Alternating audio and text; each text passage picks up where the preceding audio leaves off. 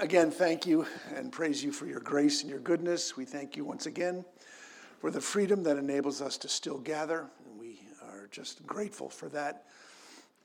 And again, Lord, we're, we're back in the book of Revelation, and uh, we pray especially for the presence of your Holy Spirit. I pray for that, uh, the presence that enables us to understand and to grow and to encapsulate exactly what it is you have for us. And I pray that you would give us the ability to make it of permanent value.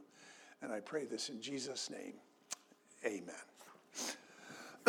well, we're at Revelation 20, the 20th chapter, and it starts out this way.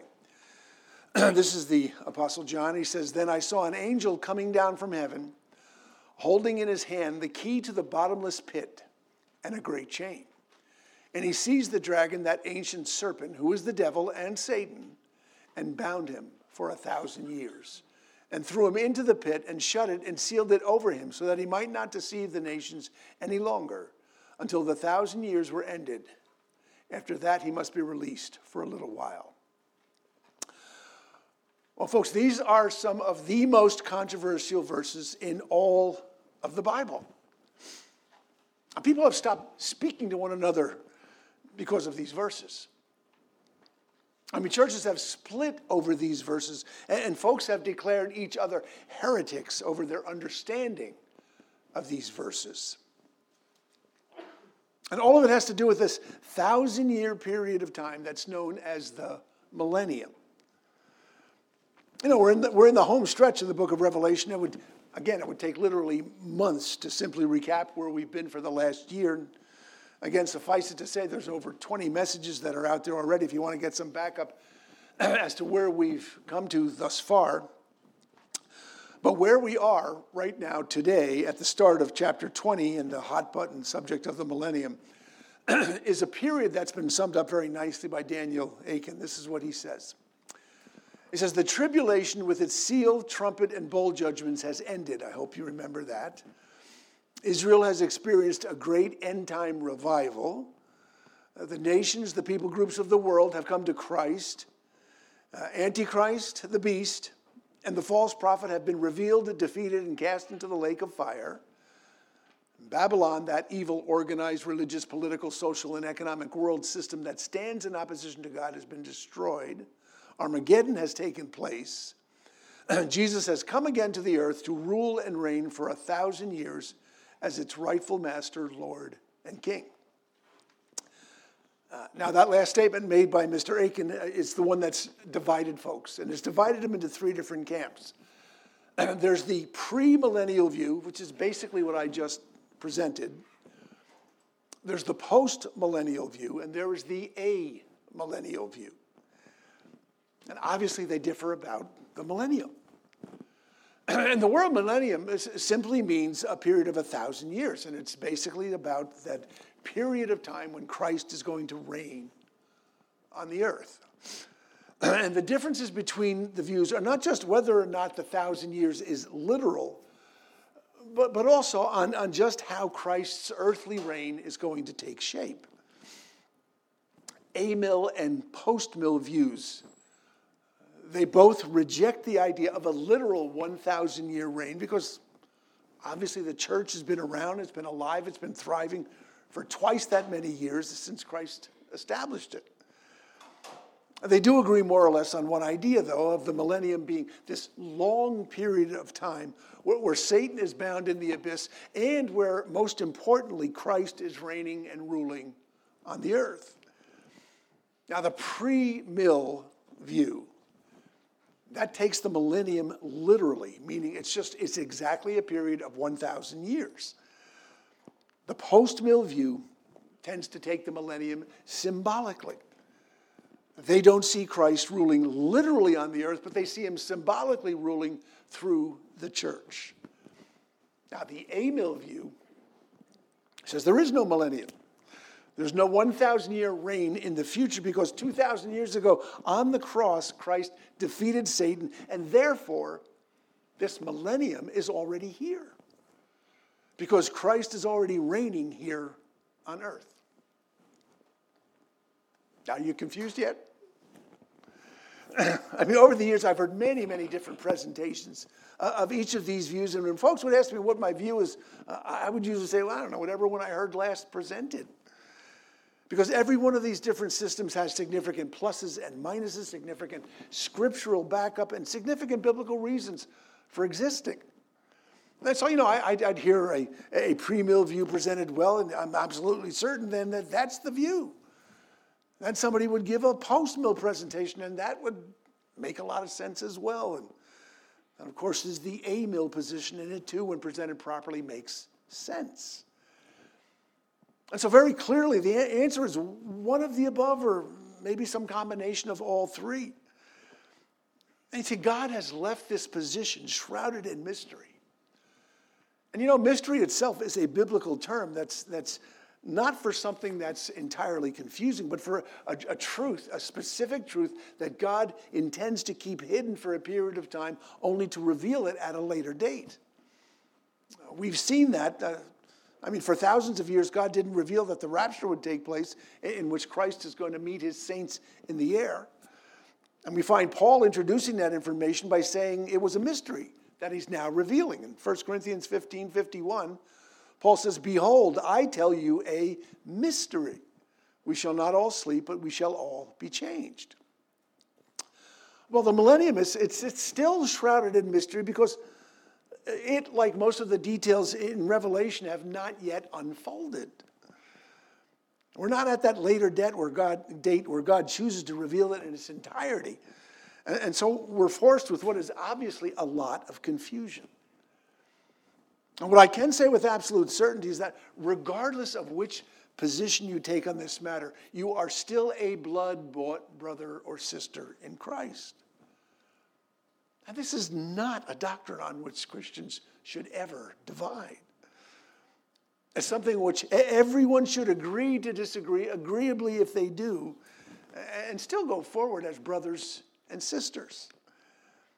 So, just for information's sake, once again, I just want to state that, that, that at present I, I am premillennial. It's the view that makes most sense to me at this point. That doesn't mean that I'm not open to changing my mind if I, I hear some other information that, that changes that view. But for now, I consider myself pre millennial. So, with that in mind, I just want to point out to you some of the strengths and weaknesses of the other two views before we go into some depth of just what the premillennial view is saying. So, first we'll look at the, the post millennial view. And this view, like the millenni- amillennial view, sees the millennium as simply a symbol. It's not an actual thing, it's, it's, a symbol of a long period of time, not exactly a thousand years. And it says that Christ will indeed return, but only after a long period of time during which his representative, that is us, the church, it's going to turn the world around. I mean, these folks see the reign of Christ as beginning with his ascension into heaven, continuing through his church to a time in the future when the gospel reigns in every single way before Christ returns. And they tend to look like look at scriptures like Psalm 22, 27, which says, All the ends of the world shall remember and turn to the Lord, all the families of the nations shall worship before you. Or 1 Corinthians 15, which says, Then comes the end when he delivers the kingdom of kingdom to God the Father, when he puts an end to all rule and all authority and power, for he must reign till he has put all enemies under his feet. See, post mills see government itself becoming more and more kingdom oriented, and they also see no real future for Israel. See, they, they believe all the promises that God made to Israel have become null and void because Israel has rejected God's offer, and instead they see those promises now applying to the church. And they see Christ through his church continuing this refining process of the planet as, as more and more of the gospel sinks into the very fabric of the planet. It becomes more and more like the earth it was always intended to be. And when the preaching of the gospel and its effectiveness has made this world as close as it can come to heaven on earth, well, then Jesus returns. Satan is released from the abyss, and then he's finally defeated. In this view, the gospel will become the rule, the, the, the, law, the best possible way, affecting in the best possible way every aspect of culture, law, and governance prior to Christ's return. The world sees this as Christians trying to take over the world culturally, politically, spiritually, and every, every other way. I mean, postmillennialism is seen as an existential threat to a secular government. And you may have heard it referred to as Christian nationalism or theonomy or reconstructionism. And what most people would say to, to most, most post millennials today is Have you read a newspaper lately? I mean, have you seen the news? I mean, how do you have any confidence in this view, seeing how incredibly wicked everything in this world has become? Now, folks may tend to scoff at this perspective, seeing how bad things these days seem for the gospel. But the post mill view says no, no, no, no, no. You, you have to look at the arc of history over a very long term rather than this short term evil that we are surrounded with. They would point out that the gospel started out with 12 believers, all of whom who were executed, save one. And now it's only 2,000 years later, and there's over 2 billion people who claim to be Christian. So I say, give it another 40 or 50,000 years, or, or even more. Who's to say that that gospel is not going to completely penetrate the culture? Darrell Johnson does a good job of summing it all up. This is what he says. He says, The post mill believes that the rule of Jesus, exercised by the Holy Spirit through the preaching of the word, is now on earth and will ultimately transform society. The post mills believe that both the pre mills and the a mills underestimate the power of the gospel. The post mill seizes upon Jesus' teaching about the mystery of the kingdom in Matthew 13, where Jesus, using the analogies of leaven and the mustard seed, seems to suggest that the kingdom comes not with a bang, but slowly, quietly, imperceptibly, inevitably. After this 1,000 year period, just before Jesus appears, evil gets one more try but fails. Jesus comes and we enter the glorious new creation. Well, if you want to learn more about, about postmillennialism, I, I would suggest you turn into the podcast of Douglas Wilson, who I enjoy, who happens to be a brilliant proponent of that view. That's postmillennialism. The amillennial view simply means no millennium. I mean, if you add a to a word, you negate it. I mean, just like if you add a to theist, which is somebody who believes in God, you get an atheist. Well, the amillennial view simply means there's no actual millennium. It sees the millennium of Christ as symbolic, as, as something that, that started with Christ's defeat of Satan on the cross. And they can clearly quote scripture that supports that view. I mean, just before going to the cross, Jesus uttered these words in John 12 31. He said, Now is the judgment of this world. Now the ruler of this world will be cast out. You see, Amills believed that Christ came first as a baby born in Bethlehem and that he lived his life in preparation for this battle that he was going to have with Satan and that he won the war and he established his millennial rule at the cross. And again, they quote the Apostle Paul. He speaks about the crucifixion this way. He says, having disarmed principalities and powers, he, that's Jesus, made a public spectacle of them, triumphing over them in it.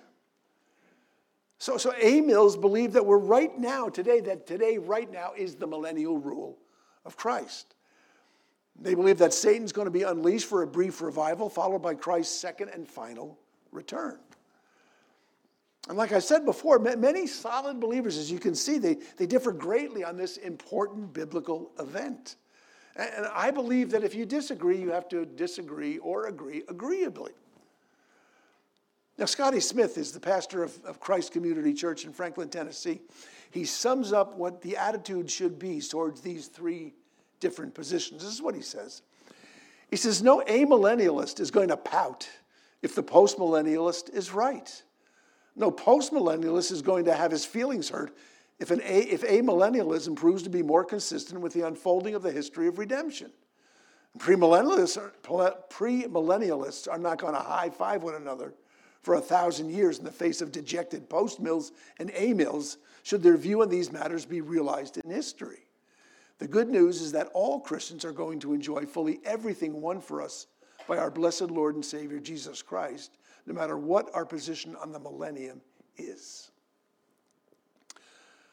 That's, that's very, very wise words.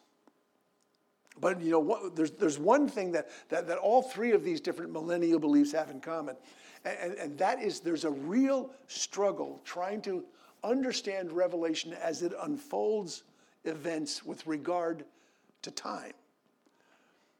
It's one thing in particular that the book of Revelation is all about that's extraordinarily confusing. And it's the way John treats the issue of time itself. Now, I've said in the past, we humans, we view time in a very linear way. We look at it moment by moment, hour by hour, day by day. Well, John in the book of Revelation, he does not. And perhaps the most confusing thing about reading Revelation is, is finding statements about historical facts that are stated in ways that defy the sequential way of understanding time. I mean, I just opened by reading the opening verses of chapter 20. And let me just reread it. You'll see the problem. John says, Then I saw an angel coming down from heaven, holding in his hand the key to the bottomless pit and a great chain. And he seized the dragon, that ancient serpent who was the devil and Satan, and bound him for a thousand years. And he threw him into the pit and shut it and sealed it over him so that he might not deceive the nations any longer until the thousand years were ended. After that, he must be released for a little while. Well, just precisely what does John mean by that little four letter word, then? Because it's widely open to interpretation simply because John doesn't see time the way we see time. You see, in Revelation 12, this is what John said in Revelation 12 9. He says, And the great dragon was thrown down, that ancient serpent who was called the devil and Satan, the deceiver of the whole world. He was thrown down to the earth, and his angels were thrown down with him. Okay, so you read that and you say, okay, when did that happen? I mean, is that when the serpent entered the Garden of Eden, or was it much later?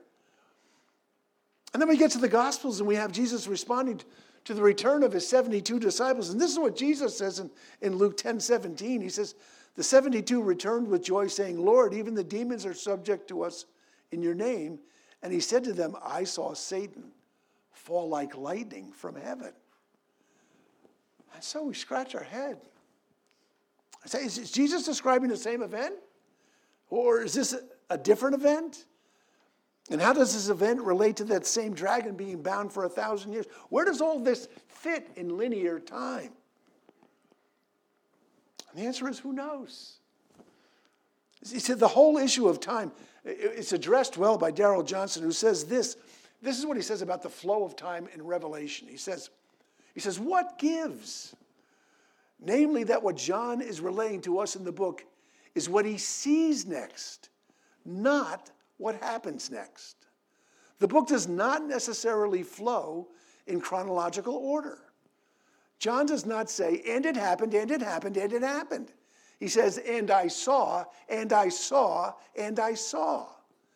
What he sees next may not happen next. Indeed, what he sees next may have happened before what he saw last. And so, once again, John tells us not what's unfolding in linear time, but again, what's unfolding in the visions as he sees them. And this is what he says next in our text this morning. He says, Then I saw thrones, and seated on them were those to whom the authority to judge was committed. Also, I saw the souls of those who had been beheaded for the testimony of Jesus and for the word of God and those who had not worshipped the beast or its image and had not received its mark on their foreheads or on their hands. They came to life and reigned with Christ for a thousand years. So John sees this great crowd of witnesses. And he starts off describing those who've been beheaded. Then he moves on to those who refuse to worship the beast or have the mark of the beast on their foreheads or their hands. And understand, he's not drawing distinction between super Christian martyrs and those who have lived just ordinary Christian lives. There are those who have died for their faith. And again, John's not just singling out those who've been beheaded. There are those who've died like Peter died, you know, having been crucified or stoned or burned at the stake, among other ways. And what John is doing is he's simply describing this crowd by saying it was made up of all the redeemed of Christ, from those who were beheaded down to those who simply lived their life for Christ. And he says, all of them live and reign with Christ for a thousand years.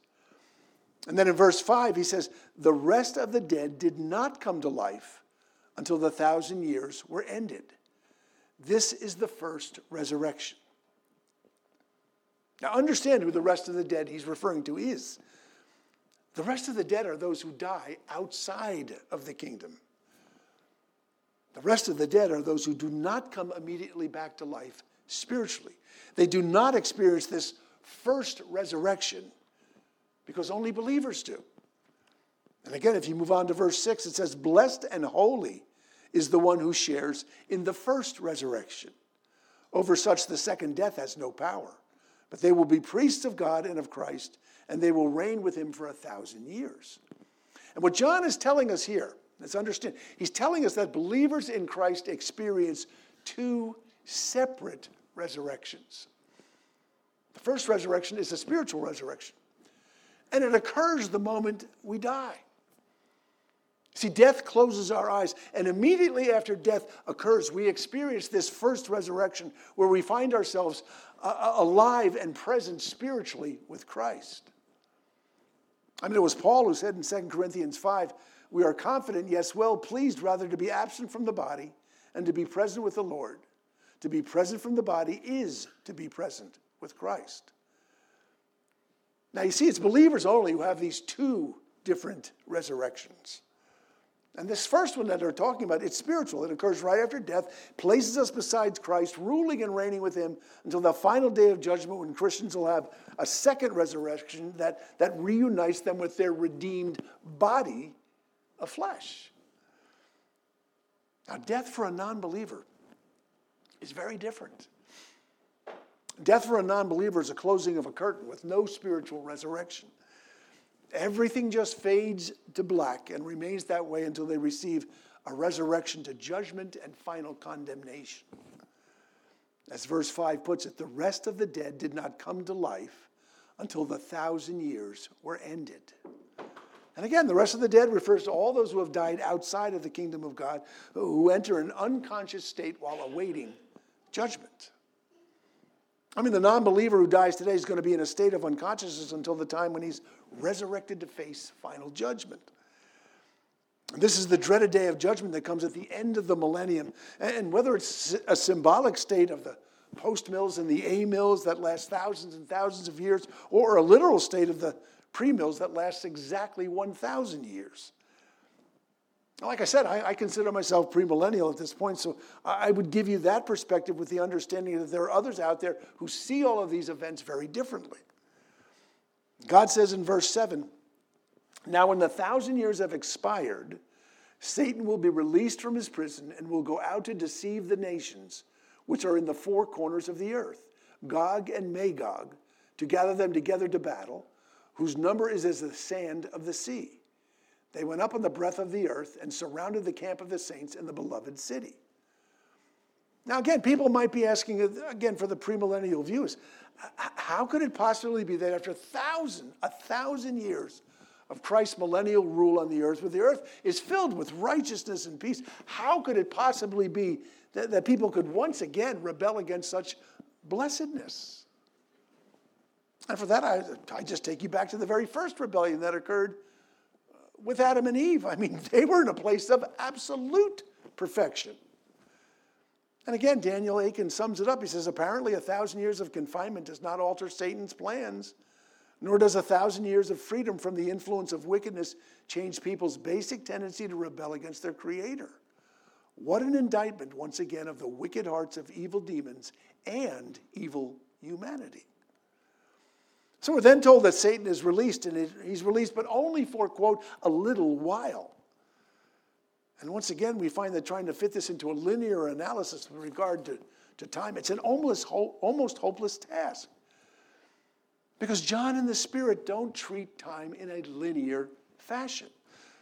And so, what we find here is essentially God's recapitulating a battle that's already taken place. He's talking about the Battle of Armageddon which, as I said before, it wasn't really a battle, it was actually a rout.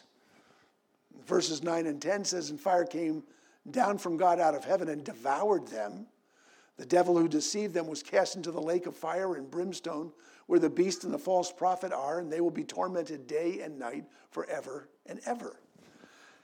And so what he's describing is all the armies of the world have gathered in opposition to Christ and his kingdom, and they're all summarily vanquished.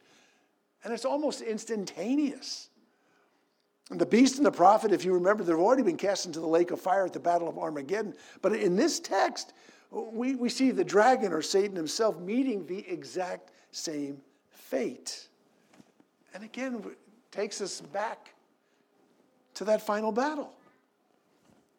And as Baker's New Testament commentary puts it, John is providing two sketches, two very different sketches of the very same event.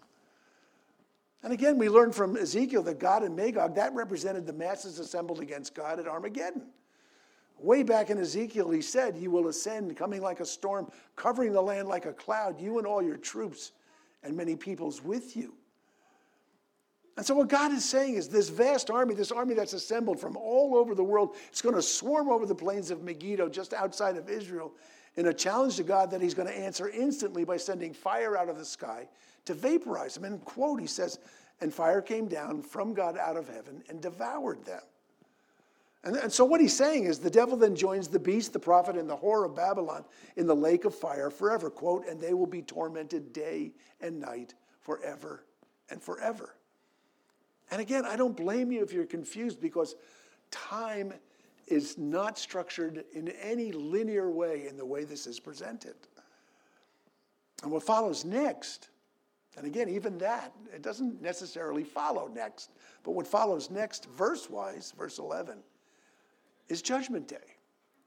It says, Then I saw a great white throne, and him who sat on it, whose, from whose face the earth and heaven fled away and there was found no place for them. And again, he's talking about this dreadful day that Peter spoke of in 2 Peter 3. He said, The heavens and the earth, which are now preserved by the same word, are reserved for fire until the day of judgment and perdition of ungodly men. And Peter's going, he goes on to describe this day when the entire world and its atmosphere is going to be burned up in what sounds like a thermonuclear event. Again, the earth's not going to be completely destroyed. It's going to sound like it is, but it's not going to be completely destroyed. Instead, it's, it's undergoing a process of transformation. Again, this is 2 Peter. He says, The day of the Lord will come as a thief in the night, in which the heavens will pass away with a great noise, and the elements will melt with fervent heat. Both the earth and the works that are in it will be burned up. Therefore, since all of these things will be dissolved, what manner of persons ought you to be in holy conduct and godliness? And you know, Isaiah in the Old Testament, he echoes that exact same day of judgment. He's describing earth and its inhabitants in the very same way, like vanishing in a, in a puff of smoke. This is Isaiah 51.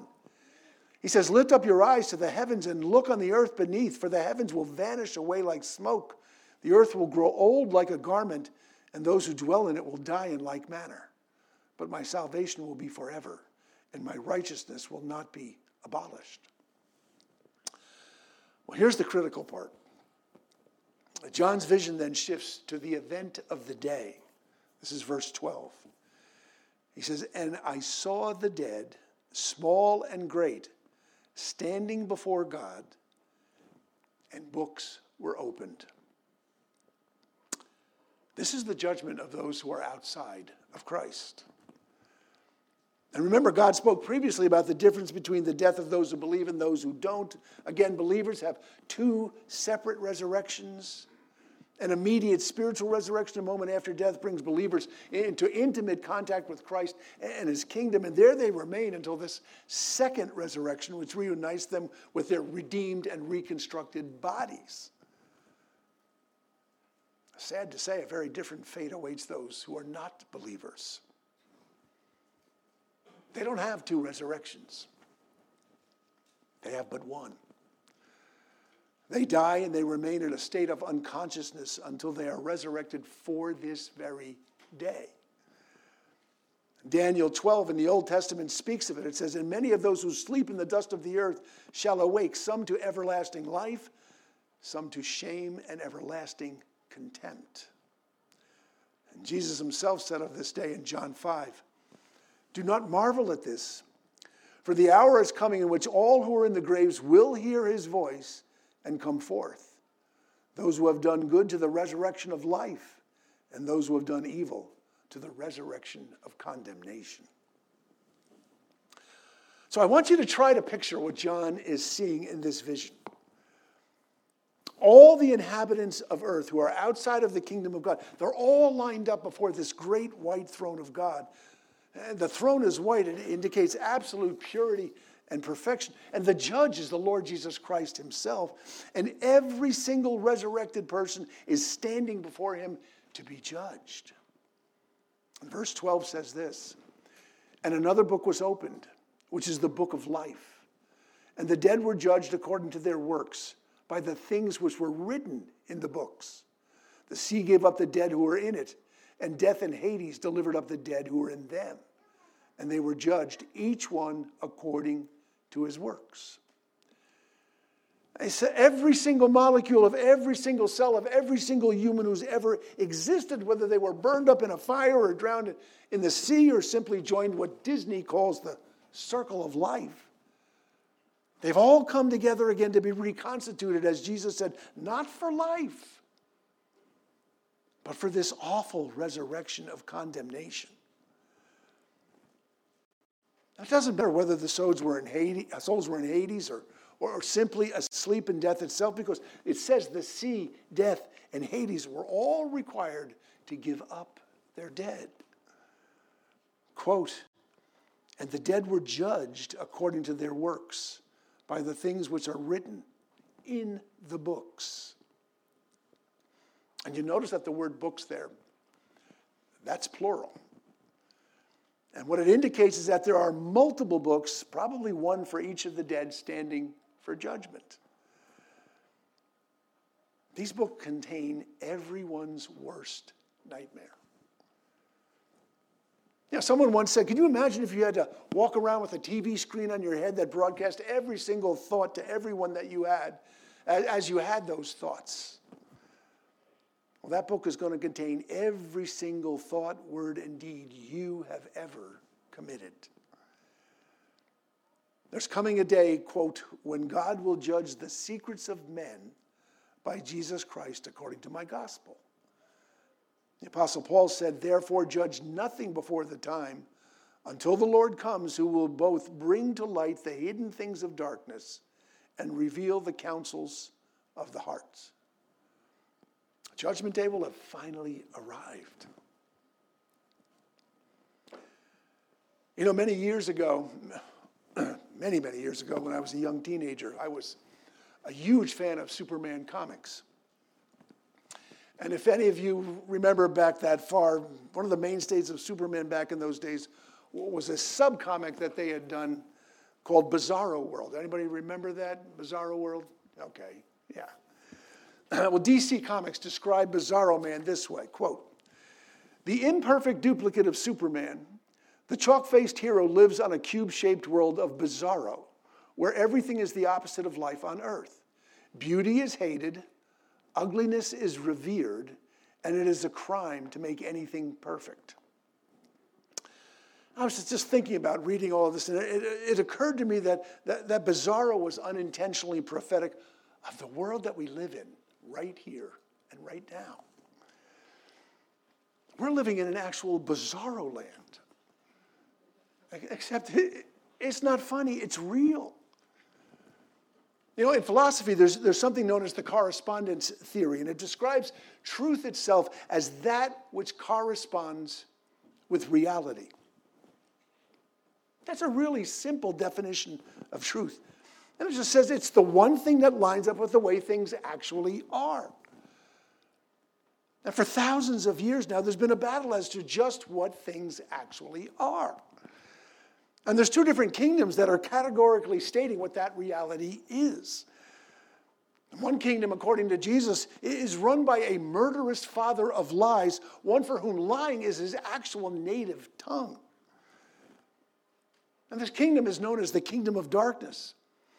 But it's only known as the kingdom of darkness by those who recognize it as such, and it's only recognized because they've been pulled out of that same dark kingdom into the light by God Himself.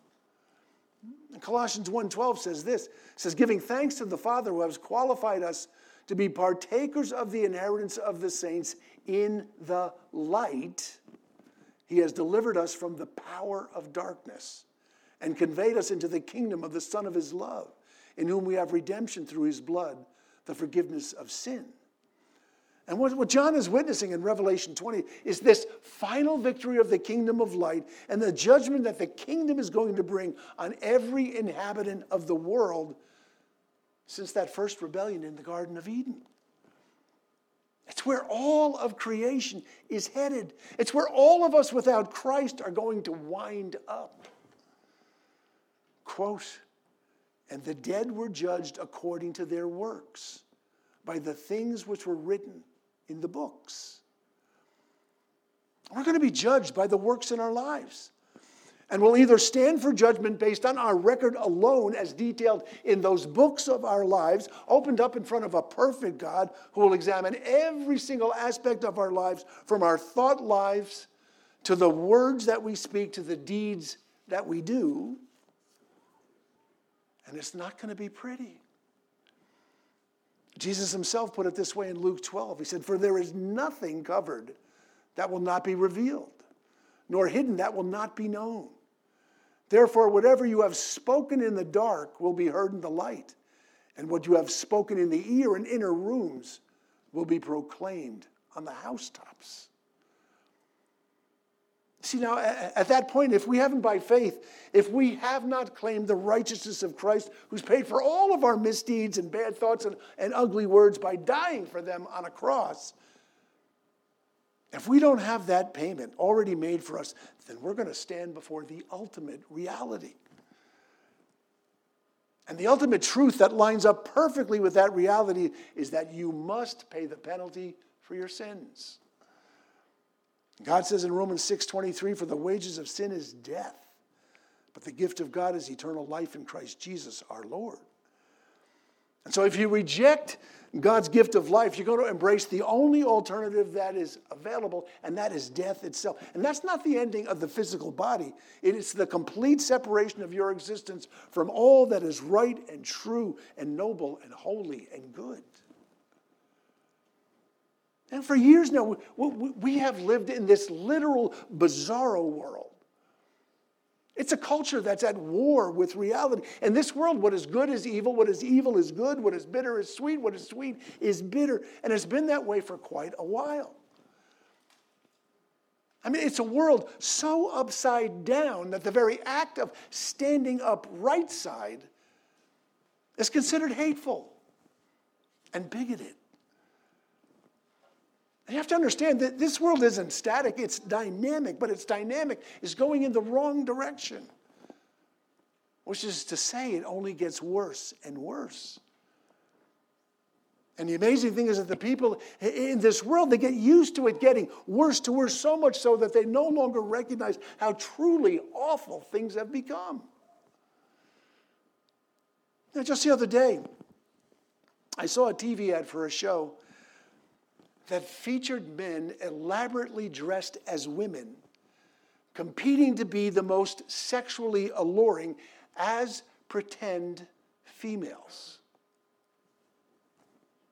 You know, God says in Deuteronomy 22, He actually says that kind of conduct is an abomination to Him. It's just good fun, according to the ad highly entertaining, just like the gladiators and the lions killing Christians was highly entertaining. And we now have whole political parties that, that promise to guarantee the right for mothers to kill their children at any time in their pregnancies up to the moment of birth itself. And almost no one in that party, which represents almost half the country, almost none of those recognize it as human sacrifice offered up to the prince of darkness, which is exactly what it is. And it's something so evil. God says, I can't even imagine it. Psalm 106 says, they even sacrifice their sons and their daughters to demons and shed innocent blood, the blood of their sons and daughters, whom they sacrificed to the idols of Canaan, and the land was polluted with blood. In, in Bizarro land, it's no big deal. Know, marriage is no longer a ceremony that unites men and women. It's now a battleground. And it's a battleground that divide people who say love is love and people who say that marriage is sacred. And those who hold to the traditional biblical view are now considered hateful and bigoted because, like I said, we live in bizarro world. Anyone who says that this is not only wrong, but is absolutely crazy, they're going to be singled out as a threat. Because you see, in Bizarro world, it, it only works when everybody agrees that Bizarro is perfectly fine. And po- folks think that it's perfectly fine because they're surrounded by a media that shouts that from the rooftops. Shouts it out everywhere in every way, over and over again, so people genuinely think that men pretending to be women is no big deal. Because that's the way it is in Bizarro land. And those who live in the kingdom of light, who refuse to pretend that Bizarro land is anything other than a twisted rebellion against the kingdom of light, they're going to find themselves more and more at odds with their friends, their neighbors, their colleagues, and their culture. And that's why the book of Revelation is so important. Because you see, this book is the ultimate reality check. You know, the correspondence theory says truth is that which lines up with reality. You know what God says? God says reality is that judgment is coming. And the rebellion and the wickedness and the upside downness of this bizarre existence that we live in now is at that time going to be called out for exactly what it is. Chapter ends with verses 14 and 15. Then death and Hades were cast into the lake of fire. This is the second death.